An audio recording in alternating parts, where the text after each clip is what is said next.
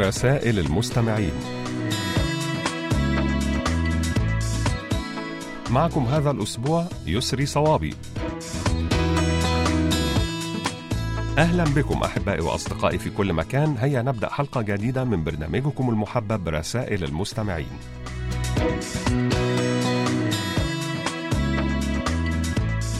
وفي البداية نشكركم يا كل الأصدقاء الأعزاء الذين أرسلوا إلينا تهاني بمناسبة حلول شهر رمضان المبارك وكل عام وأنتم بخير وسعادة. وندعو الله أن يجعلها أياما مباركة علينا جميعا.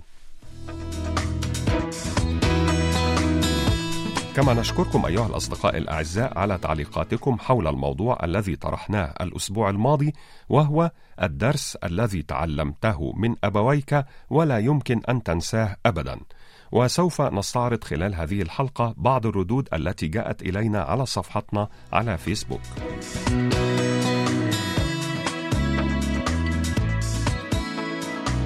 اكتبوا لنا أيها الأصدقاء على صفحة القسم العربي على فيسبوك وأيضا إذا كان لديكم مقترحات بأفكار ترغبون في مناقشتها عبر البرنامج أرجو منكم إرسالها إلى بريد القسم العربي أو إلى ركن رسائل المستمعين.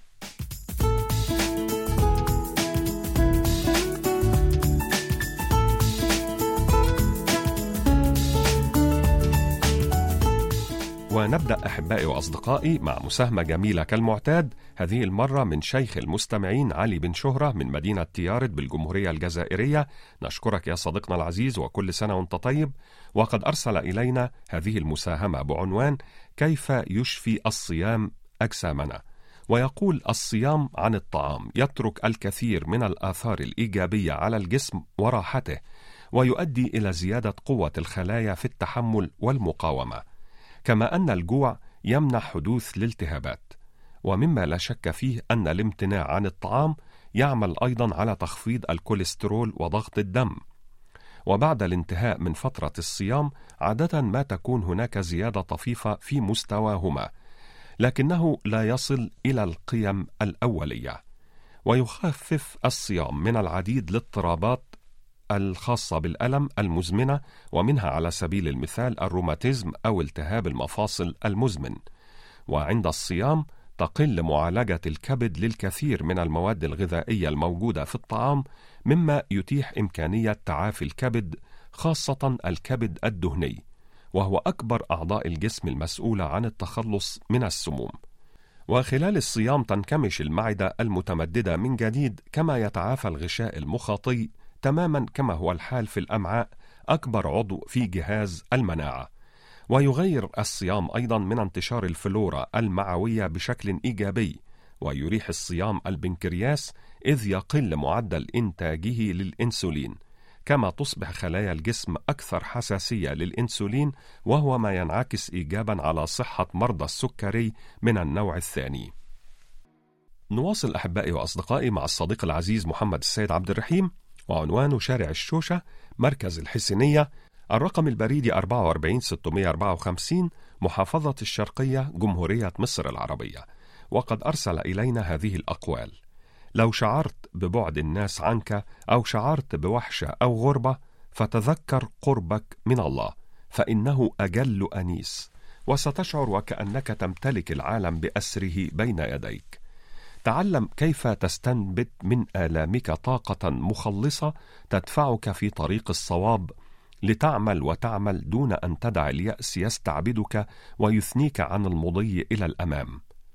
ما أقرب ظن السوء في الآخرين، وما أغلبه على ظن الخير. فإذا وطنت نفسك على شيء اعتادت عليه، وإذا ظننت سوءا في الآخرين فتذكر أن بعض الظن إثم واعلم أن الألم الذي تحيد عنه وتخشى منه هو في أصله نعمة لا يعلمها كثير من الناس. فهو يعلمك الصبر ويثقل نفسك وينذرك بوجود علة في جسدك ويلزمك بأن تكون واقعيا فيجعلك تشعر بآلام الآخرين. وفوق هذا فهو يقربك من خالقك فتشعر بحاجتك الماسة إليه. القلوب الصادقة كالمعدن النفيس لا يغير أصله شيء ولا تذهب لمعانه كثرة المتغيرات والمؤثرات بل يظل شامخا مشعا صلبا فالشمس المشرقة تعطي الضياء والصفاء والنور ولا تنتظر عوضا.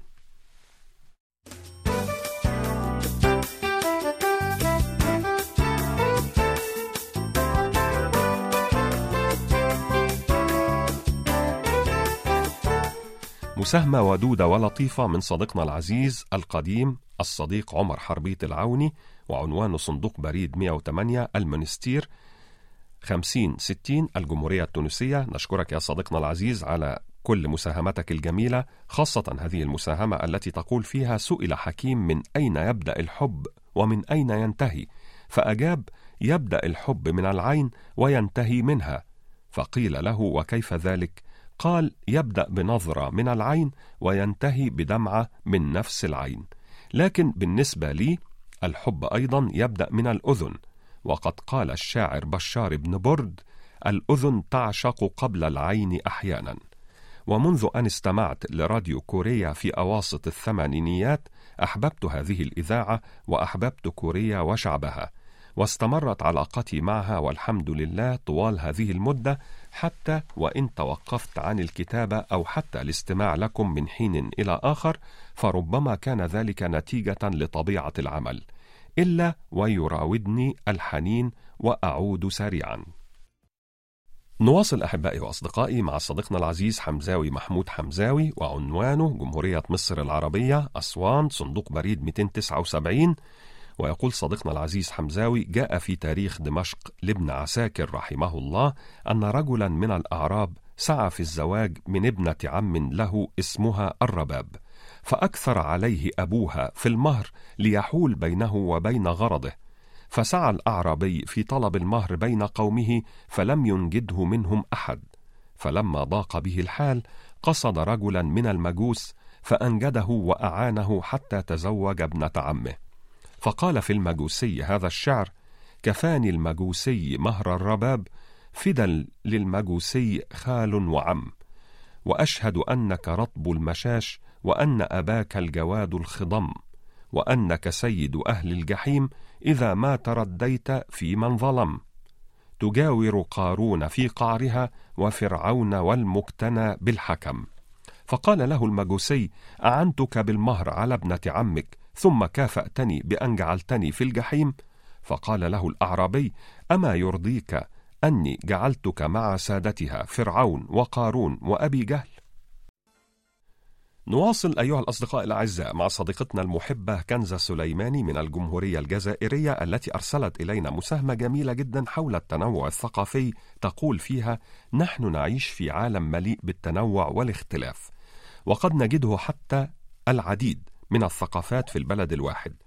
وأهم ما يميز بالفعل بعض المجتمعات متعددة الثقافات هو الانسجام بين أفرادها واحترام الفرد للآخر وتقبله للاختلاف من كل النواحي. والاقتناع بوجود ثقافات أخرى يكرس حتما الاحترام والحب والسلام ويبعد العنصرية والكراهية. ومن منا لا يستمتع عندما يقرأ أو يستمع لكلمات تحتضن جمال اختلاف الثقافات وحب الإنسان لأخيه الإنسان رغم اختلاف لونه أو دينه أو عرقه أو ثقافته. وهذه بعض الاقتباسات حول احترام الثقافات. قد نملك عدة ديانات وعدة لغات وعدة ألوان لكننا ننتمي جميعا إلى عرق الإنسان الواحد. الاختلاف في الثقافات لا يجب أن يفصلنا عن بعضنا البعض لكن بالأحرى أن يقوم التنوع الثقافي بتوحيد القوى التي تعود بالنفع على الإنسانية. فهم اللغات والثقافات الأخرى يمد جسور التواصل وهو أسرع الطرق لجعل العالم أقرب للتوحد وللحقيقة فلنبني جسورا وليس جدرانا. احترام الآخر يبدأ بالتعرف على ثقافته وحضارته، فنحب أوجه التشابه ونرحب ونتعلم ونحترم أوجه الاختلاف فالثقافة ليست فرضا وإلزاما على الآخر بل هي تبادل وتعارف وتقبل. والقوة ترتبط بالاختلاف والتنوع وليس فقط بالتشابه.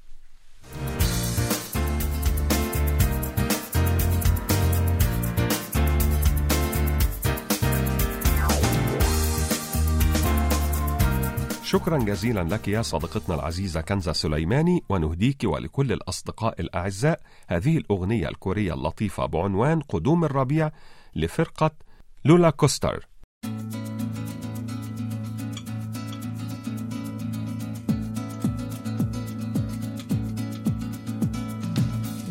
Tell me why.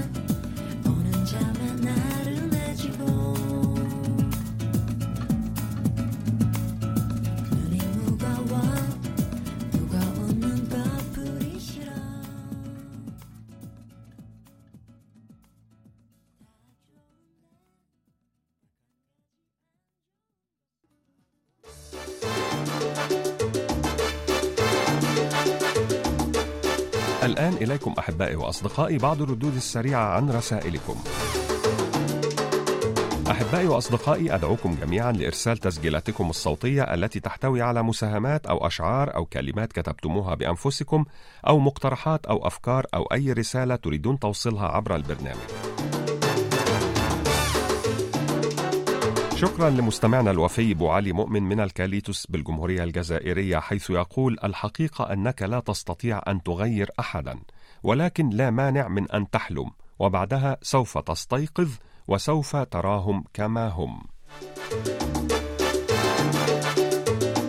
مشكور يا صديقنا العزيز عبد الله بوي من مدينة جوربيل بالجمهورية السنغالية حيث أرسلت إلينا هذه المعلومات وتقول هل تعلم أن أكبر الثدييات المائية على الإطلاق هو فرس النهر وهو حيوان عاشب يقضي عمره كله على الماء ولا يخرج منها إلا عينيه ومنخريه فقط؟ وشكرا جزيلا للصديق العزيز جمال عبد الله من الجمهورية التونسية على مساهمتك حول عواصم الثقافة العربية منذ بدايتها والتي تقول فيها إن الفكرة كانت في سنة 1996 من طرف منظمة اليونسكو وقد بدأت بالقاهرة سنة 96 ثم تونس ثم الشارقة ثم بيروت وهكذا.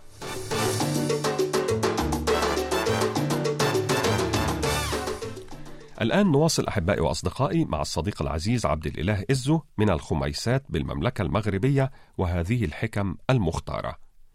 لا يوحد الناس سوى الحب، وإذا غاب الحب فلا سبيل إلى الإكراه عليه. لو تمكنت من رؤية قلوب البشر لرأيت في كل قلب قصة وجع، فلنرحم بعضنا بعضا لعل الله يرحمنا.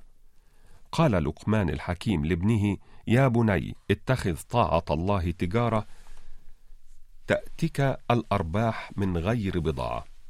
لا يمكنك أن ترى النجوم إلا في الظلام، كذلك هم بعض الأشخاص في حياتنا لا يظهر معدنهم إلا وقت الشدة، وفي الشدائد يتساقط الكثير. على الإنسان أن يكون رحيما، لأن الرحمة تجمع بين البشر، وأن يكون أديبا لأن الأدب يوحد القلوب المتنافرة. الغياب وقت الشدة يلغي قدسية أي علاقة مهما كانت قوتها. إذا لم يكن لديك شيء تعطيه للآخرين فتصدق بالكلمة الطيبة والابتسامة الصادقة وخالق الناس بخلق حسن. نواصل أحبائي مع صديقتنا العزيزة رسل عبد الوهاب من مدينة ديالى بالعراق وقد أرسلت إلينا هذه المساهمة الطريفة وتقول الوزن الحقيقي للمخ داخل الجمجمة 1700 جرام أي 2 كيلو إلا ربع تقريبا. فلماذا لا نشعر بهذا الثقل الهائل في رأسنا؟ سبحان الله لأنه يطفو في سائل النخاع الشوكي. والقاعدة الفيزيائية تقول كل جسم يغمر في سائل يفقد من وزنه بقدر وزن السائل المزاح. لذلك لا نشعر بوزنه وثقله فيصبح وزن الدماغ خمسين جراما فقط. هذا من تقدير الخالق جل وعلا ومن أفضال حركات الصلاة أن هذا السائل المزاح يتحرك للأعلى والأسفل عند السجود والركوع فيعطي نوعا من المساج للدماغ وهذا هو أحد أسباب الراحة النفسية بعد الصلاة.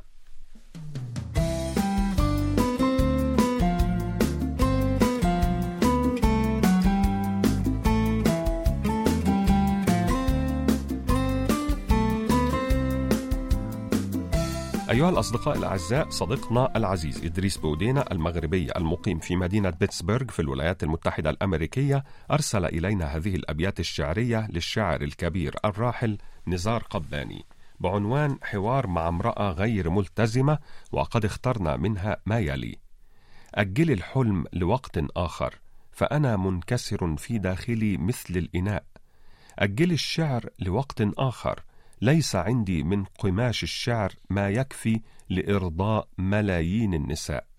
أجل الحب ليوم أو ليومين لشهر أو لشهرين لعام أو لعامين. فلن تنخسف الأرض ولن تنهار أبراج السماء. هل من السهل احتضان امرأة عندما الغرفة تكتظ بأجساد الضحايا وعيون الفقراء؟ اقلبي الصفحة يا سيدتي. علني أعثر في أوراق عينيك على نص جديد. إن مأساة حياتي ربما هي أنني دائما أبحث عن نص جديد.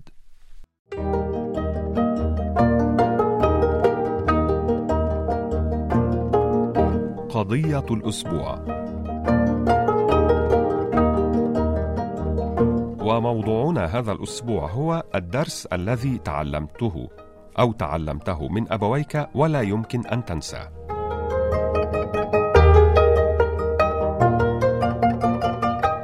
كيم رامي يقول أتذكر أن والدي رحمه الله أعطاني ورقة قبل وفاته بشهرين كان مكتوبا فيها اطلبوا العلم فإن تكونوا صغار قوم لا يحتاج إليكم عسى أن تكونوا كبار قوم لا يستغنى عنكم وهي أكثر جملة أثرت وغيرت حياتي كلها الحمد لله لا زلت أسير على خطاه في طلب العلم. بسمة محمد تقول تعلمت النهوض بعد الوقوع ريماس تقول تعلمت أن أعتمد على نفسي وأثق في نفسي الصديقة رسل عبد الوهاب من العراق تقول تعلمت الكثير من الدروس من أمي وأبي خلال حياتي تعلمت منهم الصبر وأن نحمد الله دائما وألا نتذمر على أي شيء ونتمنى الخير للناس دائما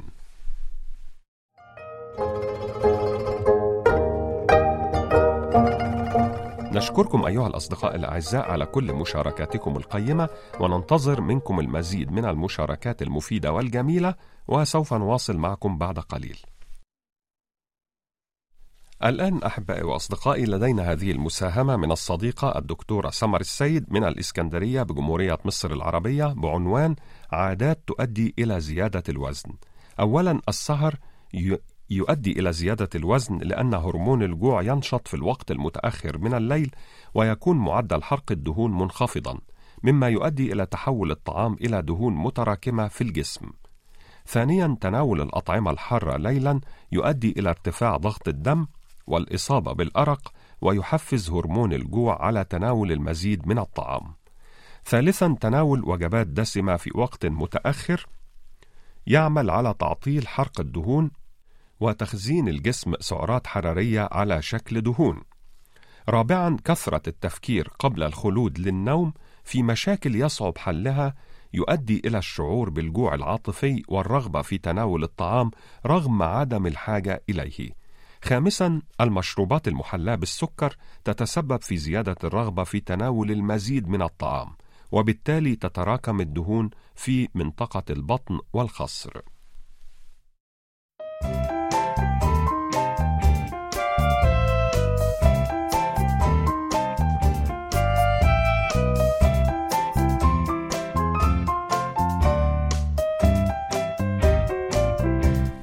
أحبائي وأصدقائي نختتم حلقة هذا الأسبوع مع مساهمة جميلة من الصديق العزيز الدكتور نوري عبد الرزاق من ولاية سطيف بالجمهورية الجزائرية. شكرا جزيلا لك يا صديقنا العزيز على كل مساهماتك الجميلة وكل عام وأنتم بخير.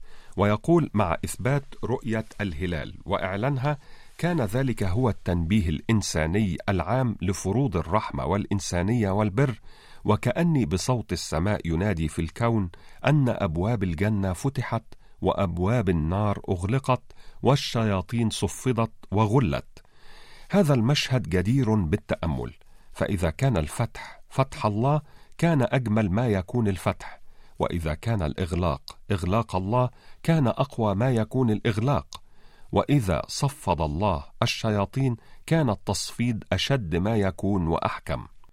وهذا لا يكون إلا لرمضان وحده عرس في الأرض وعرس في السماء وعرس في قلوب التواقين إلى رحمة الله ورضوانه ومغفرته. عام مضى من الحرب والسجال بين الإنسان وشيطانه ونفسه ونزواته وشهواته.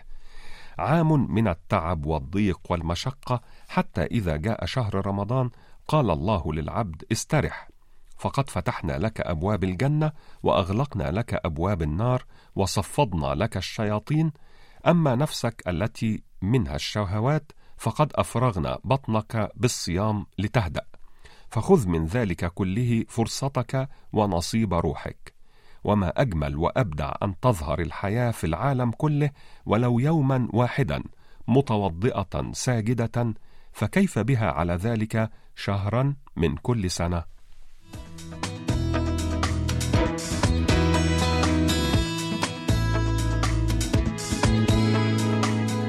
بهذه الكلمات الجميلة نكون قد وصلنا وإياكم إلى ختام حلقة هذا الأسبوع من برنامجكم المحبب رسائل المستمعين. نعدكم أيها الأصدقاء الأعزاء بأن نلتقي بكم في مثل هذا الموعد من الأسبوع القادم إن شاء الله. وحتى ذلك الحين إليكم تحيات مخرجة البرنامج قمر كيم يونغ وتحياتي يسري صوابي.